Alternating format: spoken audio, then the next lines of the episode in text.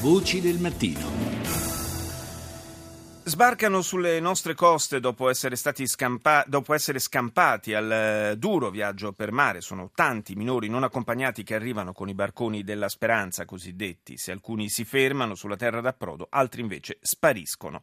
Amalia Settineri, procuratore della Repubblica presso il Tribunale per i minorenni di Palermo, ne ha parlato con Rita Pedizzi. La ragione per la quale i ragazzi arrivano al nostro territorio, ebbene, eh, io credo che sia essenzialmente da individuare nelle condizioni delle, dei territori di partenza. Certamente ci saranno in quei territori o si saranno sovrapposti in quei territori poi delle organizzazioni delle cui, le cui manifestazione già l'abbiamo colta abbondantemente con i viaggi, con queste immigrazioni che vengono effettuate in condizioni terribili.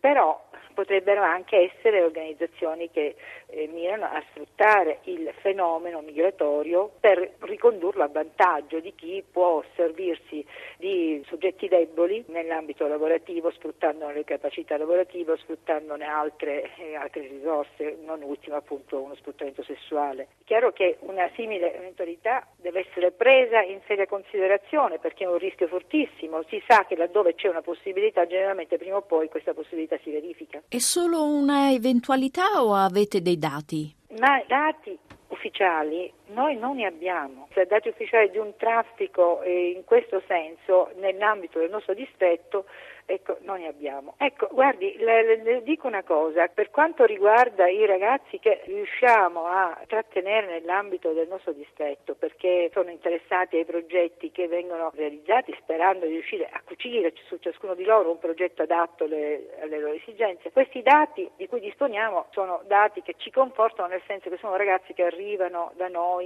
perché intendono avviare un percorso lavorativo, ovvero di studio, comunque intendono sottrarsi a condizioni di grande deprivazione che sono quelle del loro territorio di origine. Poi ci sono quelli che nell'arco di pochissimi giorni, a volte anche di ore dal momento della loro accoglienza, si allontanano senza lasciare traccia, che potrebbe essere connesso al fatto che hanno delle altre mete. Però di questo noi non abbiamo traccia, non sappiamo perché si allontanano, perché si allontanano nella maggior parte dei casi prima ancora che sia stato possibile avere delle notizie, ragazzi che arrivano nelle strutture o prima ancora nelle strutture di accoglienza nelle, in quella fase iniziale dello sbarco non sono obbligati né a eh, farsi identificare, nel senso loro potrebbero rifiutare l'identificazione, loro a volte la rifiutano, non danno i documenti pur nel caso in cui ce li hanno, non forniscono informazioni esatte sulla loro identità.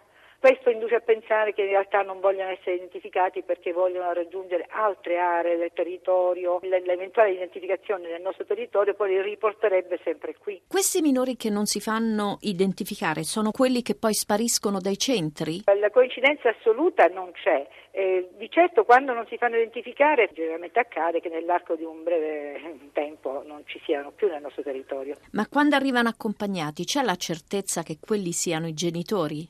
Problema è sempre quello della identificazione. Quando noi parliamo di una migrazione così imponente, accertare l'effettiva identità dei soggetti in arrivo può non essere operazione facile, perché fra le altre cose implica anche una collaborazione con gli stati di provenienza e lei intuisce come in certe condizioni questa collaborazione non ci sia. Se il problema migratorio è un problema che riguarda, oltre che un luogo di arrivo, essenzialmente un luogo di partenza. I due momenti non possono essere scissi, occorrerebbe assolutamente creare una connessione che potrebbe consentire di capire, ma vede che quello che accade anche ora in Libia famiglia. E allora cosa dobbiamo fare? Dobbiamo fare tutto ciò che possiamo, perché per quanto riguarda i minori, l'accoglienza nei loro riguardi deve essere affinata quanto più possibile per consentire a questi ragazzi di percepire che eh, l'arrivo nel nostro territorio può essere la svolta della loro vita, senza cercare altro. È chiaro che affinare questo tipo di accoglienza